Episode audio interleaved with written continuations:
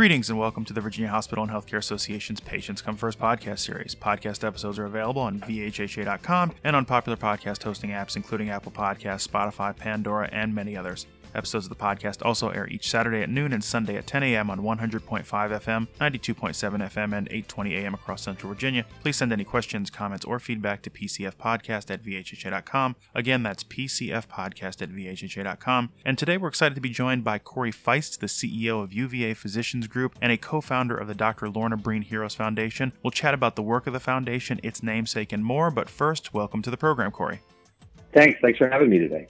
Absolutely, it's our pleasure. So let's start by discussing your sister in law, Dr. Lorna Breen, an emergency department physician and hospital leader who was working on the COVID 19 front lines in New York City last spring and contracted the virus at a time when the initial patient surge was underway, when working conditions were overwhelming for so many providers, when testing was inadequate, when PPE was in short supply, healthcare staffing shortages were pronounced, and the nation was in uncharted territory facing a shutdown and a pandemic on a scale not seen in a century. The circumstances were challenging for so many people, perhaps none more than frontline providers. With that background, if you would, Corey, can you please tell us about Dr. Lorna Breen and ultimately what befell her after working under those difficult conditions? Absolutely. Dr. Breen, first of all, was a Virginian. She went to the Medical College of Virginia and got her both master's degree as well as her medical degree and moved to Long Island uh, shortly thereafter to fulfill her dream of being a emergency room physician in Manhattan. Uh, so she did her training in emergency medicine and internal medicine at Long Island Jewish Hospital, where she was double boarded. And then she took a position at Columbia University School of Medicine and worked at the New York Presbyterian Hospital for her career. In 2008, uh, she became the medical director of the Allen Hospital Emergency Department, uh, which is a very large emergency department in the New York Presbyterian system. Lorna was an amazing person. She was as unique as her name in many ways, always going on adventures, going to study for her board exams in far off places uh, where she could just live life to its fullest. Uh, she was the crazy aunt to eight nieces and nephews, uh, never married, but was was really an amazing woman. But even though Lorna was was an incredibly unique individual, her story was so typical of physicians, really wanting to be a doctor her entire life, working tirelessly to achieve her goals and was really at the top of her game when she died in April of 2020. Well, I appreciate you sharing that, and I'm sure you've heard this countless times, Corey. But let me express condolences on on your family's loss. We know that the issue of uh, physician and provider burnout isn't necessarily a new topic, but it seems that there's perhaps heightened awareness of this phenomenon. There was a recent article in Vox that shared the story of Dr. Breen and Dr. Scott Jolly, emergency physicians who took their own lives after enduring the stress of COVID-related working conditions. And that article cites data suggesting that at least 100 U.S. physicians and perhaps as many as three three to 400 take their own lives each year. One way the foundation is working to address the emotional challenges and stress clinicians face is with bipartisan federal legislation that's pending in Congress to provide resources to support the emotional and mental well being of healthcare providers. So, if you would, can you uh, just tell us about that legislation and what its current status is, Corey? Absolutely. Uh, we are so incredibly honored and thrilled that U.S. Senator Tim Kaine from Virginia has been a, a, just a phenomenal champion of this legislation since uh, we started talking to him shortly after Lorna's passing in April of 2020. Uh, the legislation is past its first big hurdle, which is the uh, Senate Health Committee. Uh, it passed bipart- in a bipartisan 100% unanimous vote. It is headed now to the U.S. Senate floor. After it passes the U.S. Senate floor, it needs to be passed by the House of Representatives, the Energy and Commerce Committee is the committee of jurisdiction over the legislation. What's so exciting about this law are really two main things. First of all, this is first of its kind legislation. It's never been done before. It has bipartisan support and is bringing needed resources for the first time ever to support the mental health and well-being of the healthcare workforce. So that's, it's an incredibly unique law. And the second part, which is even better, is that the money that is going to fund those programs in the Dr. Lorna Breen Healthcare Provider Protection Act is already out and been allocated. It was allocated early in the Biden administration in their first COVID relief package called the American Rescue Plan. Mm-hmm. So 140, 140 million dollars has already been allocated out to primarily to HRSA and to the CDC so that they can provide the grants to health systems and other organizations to support the well-being of the workforce. So the work is already under, underway. We need the bill to still pass but it is the money is already being allocated out there. So we are just incredibly thrilled. And like I said, so fortunate to have Tim Kaine's leadership as well as the bipartisan leadership in the House and the Senate really recognizing the contributions and sacrifices that our healthcare workforce has made for us over the long term, but in particular this past year. Do you wish you could focus on practicing medicine without all the distractions? Coverys is here to help. As a leader in medical professional liability insurance with more than 45 years' experience, Coverys provides insurance protection with data driven predictive modeling to help you mitigate the risk of claims. By combining insurance protection with risk analytics services, you can reduce distractions and focus on improving clinical, operational, and financial outcomes. Coverys is reinventing what you should expect from your medical professional liability provider. Find out all Coverys can offer you at coverys.com. That's C O V E R Y S.com.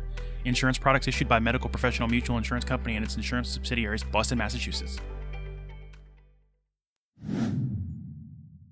And staying on the topic of burnout, this is, and, and, you mentioned this with some of the grant dollars that are already flowing. This is an issue that VHHA and its members are actively working on. As you know, Corey, uh, VHHA and Inova are partnering on the Care for Caregivers program to provide mental health support to Virginia clinicians. And obviously, we would strongly encourage any healthcare provider listening to this who's experiencing mental or emotional health challenges to contact that program and seek help. And you can easily Google that program. Again, the name is Care for Caregivers. Corey, I know you've been engaged um, on the Care for Caregivers task force and also participated the 2021 Virginia Patient Safety Summit to really address this topic. As we think about this issue comprehensively and the work on it in an effort to achieve widespread reforms, I wonder what uh, sort of issues or planks stand out to you. You know, this could be categorized as a workforce issue in terms of clinical staffing shortages, a mental health issue uh, at a time when overall demand for behavioral health services is rising, or even a professional licensure concern given the real fear some clinicians have about seeking help and how that could impact their future ability to practice. As you look out over the landscape, both of what's been done, what the foundation is engaging in, and then sort of some of the structural or systemic challenges that exist, how do you see those pieces fitting together and what other considerations are there, you know, in this broader topic?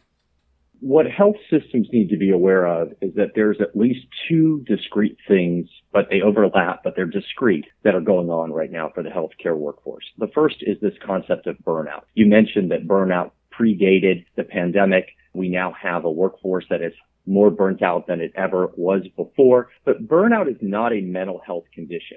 You know, 55% of the workforce right now is burnt out. It is a workplace condition, not a mental health condition. So what that means is that the ways to fix and address burnout are by changing the workplace environment. And what hospitals and health systems need to be aware of, and the initiative that we're helping the VHHA and, and its partners lead right now, is that there are operational changes that need to come to bear in health systems right now to make the work environment a more provider centered place so that frankly they can eliminate as much bureaucracy in their day that gets between them and their patients. Mm-hmm. So that is the burnout conversation. The second piece is the trauma conversation and really the issues that ha- that our workforce, particularly those workers who have been uh, treating COVID patients this past year, have been facing.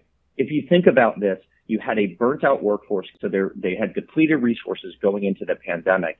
And many of them were taking care of COVID patients and exposing themselves in that process to repeated trauma every single day for the better part of a year. We've effectively sent this workforce off to war exposed them to trauma, and now we're bringing them back. And so the byproduct of that is that those healthcare workers are now going through and experiencing the symptoms of PTSD and other mental health conditions which need support. The solutions here are really overlapping, but they are, they're, they're two different buckets of solutions. For burnout, it's not so much that the stigma of getting help is an issue. It's really that we, we have a workplace condition so we need workplace solutions to alter the, the environment to make it better. And we're providing those tools through the Hospital Association initiative.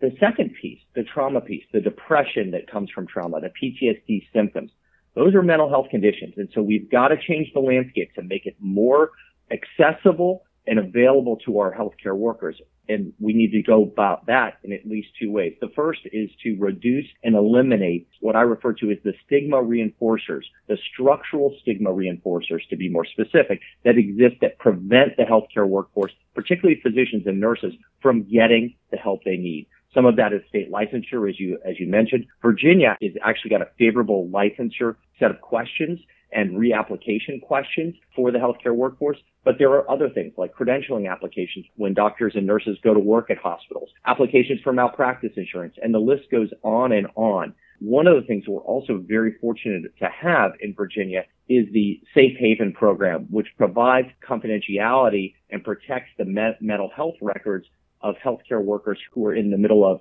uh, malpractice lawsuits or other lawsuits where those mental health records might otherwise be discoverable. But the Safe Haven program provides an avenue to protect the mental health record. So we've, we've got a series of solutions we need to bring to bear to knock down these structural reinforcers. And then we've got to change the culture and make it okay for people to go get that treatment once we eliminate those. And as you might imagine, just like many other mental health stigma that exist, which are coming down around us, hopefully uh, faster than in the past, the challenge we have is that the mental health stigma for those in healthcare is so deeply rooted it's going to take everyone leaning in and having this conversation, being vulnerable in these conversations to say, I too need mental health support and I got it without fear of retribution from the institution that they work, from their peers, or from some kind of structural reinforcer like state licensure. So we've got these two issues, burnout as well as trauma, the PTSD and depression that happens as a byproduct of the trauma. And there are different solutions. Our foundation's working on both of those and trying to raise awareness for solutions for both of those. But I want to make sure in your listeners' minds that they keep these separate because they can easily be conflated, mm-hmm. but they really are two separate issues. And that's great perspective, uh, particularly the trauma piece. And, you know, as, as we reflect back on the past year plus of COVID, you know, we remember early on and in the ensuing months, you know, people rallying around healthcare providers, healthcare heroes, and praising them and thanking them and saluting them. But it's important to remember, as you point out, even after the glow of that praise fades, these folks who were on the front lines were still dealing with all of the, you know, both the physical strain and the sort of lingering residual, as you said, trauma, that PTSD from from that. And it's important to recognize that the folks that are providing care, these are people too, and they have they have emotional and physical needs that that also have to be looked after and addressed. So it's great perspective there. Corey, if people want to learn more about the Dr. Lorna Breen Heroes Foundation, what website or uh, online resource resources would you direct them to to find out more and perhaps get engaged if they're so inclined? Our website is drlornabreen.org. That's drlornabreen.org. When you go to our website, you can also follow us on social media. We have over 3,000 social media followers to date and a very extensive list of individuals who are trying to lean in and help us address these issues. What I would share with you is this is not a singular issue to doctors or nurses or techs. This is a healthcare workforce issue. And so we need to come together to support all of our healthcare heroes right now. And we would love any help or assistance from your listeners in achieving that goal. Well, I appreciate you pointing folks to those resources, Corey. And now that we've tackled the serious stuff, I do have a few other questions for you to give our listeners a bit of a sense of who you are beyond the work that you do. Corey, the first, and this is an entirely imaginary premise, but in the hypothetical scenario that you could anticipate your final day on Earth, what would your last meal be? I grew up in South Florida, so I am a, I'm a big fan of uh, of seafood. So absolutely some lobster, some seafood that is uh, maybe from Joe's Stone Crab down on South Beach with uh, some nice coleslaw and of course uh, a cold a cold beer. That sounds delicious. Uh, the next question for you is: What's one post-COVID thing you're most looking forward to being able to do? Embrace my colleagues uh, with a hug embrace those loved ones with a hug that I haven't seen in a long time. Simple but powerful. And then finally, Corey, if yes, you were if you were stranded on a deserted island, what one book, one album, and one movie would you take with you to keep yourself company? We will spot you a copy of the religious text of your choice. So, other than that, what are your three entertainment survival mm. kit picks?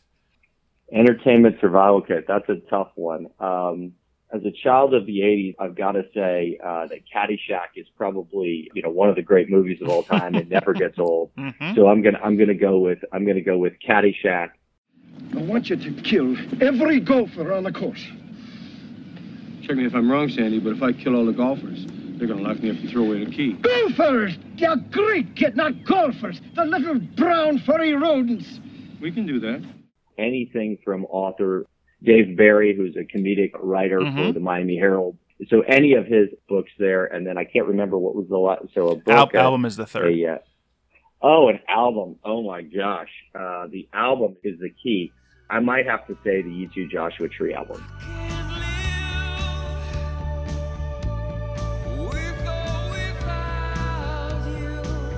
Okay. Well, Dave Yeah. Barry's columns, his end of year columns are for for people who are aware are, are very enjoyable. So I appreciate uh, you being with us today and, and sharing your thoughts and uh, and sharing more about the Dr. Lorna Breen Heroes Foundation. And with that, that's going to bring us to the close of another episode of the Virginia Hospital and Healthcare Association's Patients Come First podcast. If you like what you heard, please make sure to leave us a five star review on Apple Podcast and subscribe so that you know when new episodes are available. And we want to once again thank our guest, Corey Feist, the CEO of UVA Physicians Group and a co-founder of the Dr. Lorna Breen Heroes Foundation, for joining us today. So thank you, sir. Thank you so much for having me, and thanks to your listeners.